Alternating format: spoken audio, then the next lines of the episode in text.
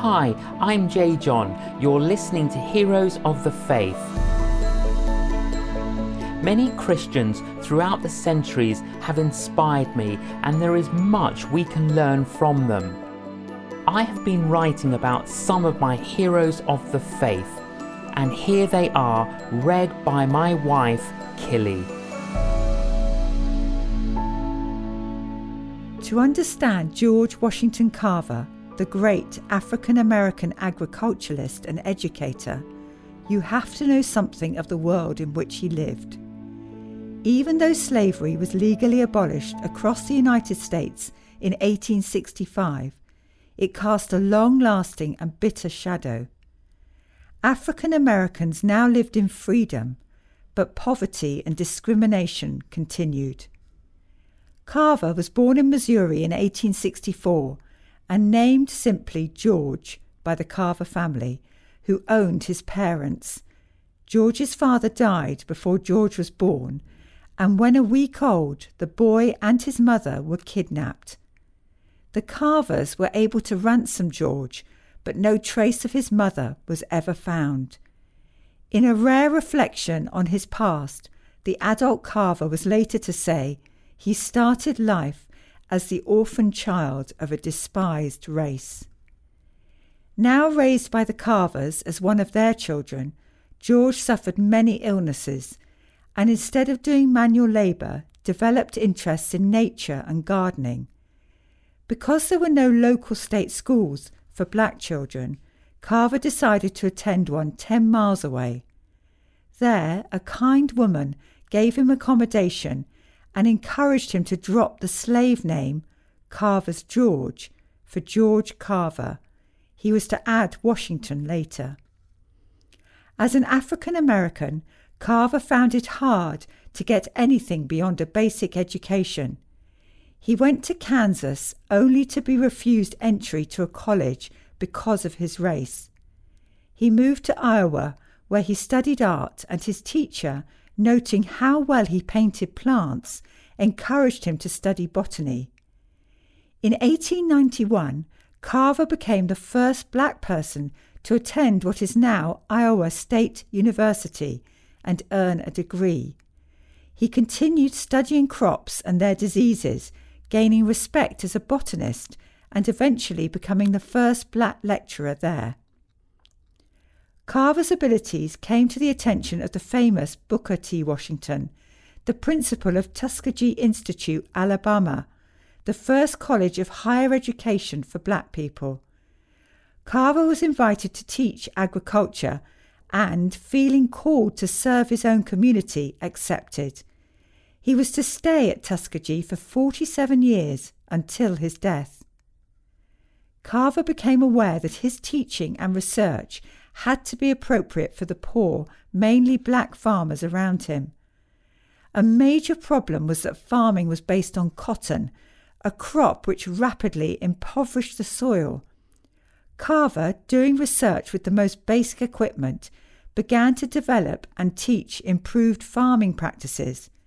He promoted crop rotation using alternatives to cotton, such as sweet potatoes, peanuts, and soybeans in order both to restore the soil and to improve the livelihoods of the impoverished farmers.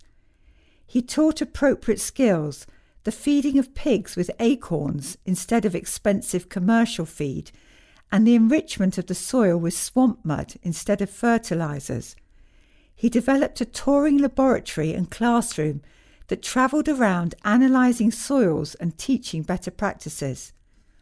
One result of Carver's emphasis on crop rotation was a surplus of peanuts.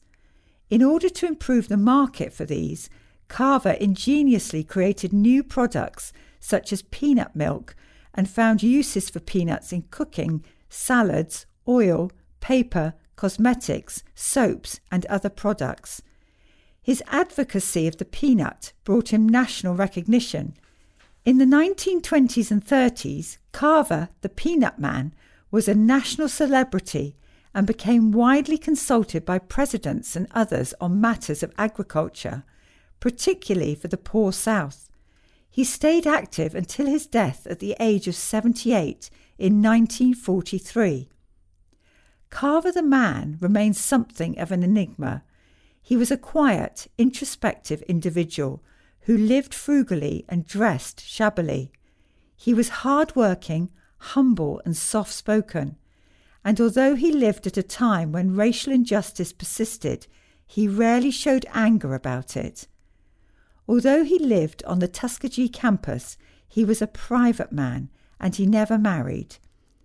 At the heart of George Washington Carver was his faith. He spoke of his conversion at the age of 10, was a churchgoer all his life, and taught Bible studies for 30 years. He emphasized Christian morality in his teaching and practiced it in his life. He liked to pray to God as Creator out in the woods. Yet Carver's faith was profoundly practical, and he frequently claimed that his insights came from God. Three aspects of the life of George Washington Carver strike me. First, Carver's life was one of generous involvement. With his ingenuity and ability, Carver could have escaped the poor South. There are stories, for example, that the inventor Thomas Edison offered Carver a high salary job, yet Carver stayed where he felt called to and served his people. Where are we called to? Second, Carver's life was one of gentle inspiration. He became a role model for African Americans, quietly inspiring a generation that needed encouragement by demonstrating what they could do. His enthusiastic teaching inspired generations of students to improve the lives of poor farmers. Carver left a powerful legacy. What will ours be? Third, Carver's life showed godly insight. Carver's open statements that he sought guidance from God and heard his answers were often quietly ridiculed. Such scorn seemed justified when, after Carver's death, many of the agricultural practices he promoted were replaced by big agriculture, with its mechanization, enormous fields, and extensive use of fertilizers and pesticides. Yet, in recent decades, as the problems with this type of farming have become obvious, there has been an increasing call for precisely the sort of sustainable agriculture that Carver taught, with farmers working with the land rather than against it. Once known as a man who spoke for the poor African American communities of the southern United States, Carver is now seen as an environmental prophet of global relevance. Why don't we listen to God more often? I hope you've been inspired by today's Heroes of the Faith podcast. Please visit our website, canonjjohn.com, where you can sign up to receive future blogs direct to your inbox. Thank you for listening.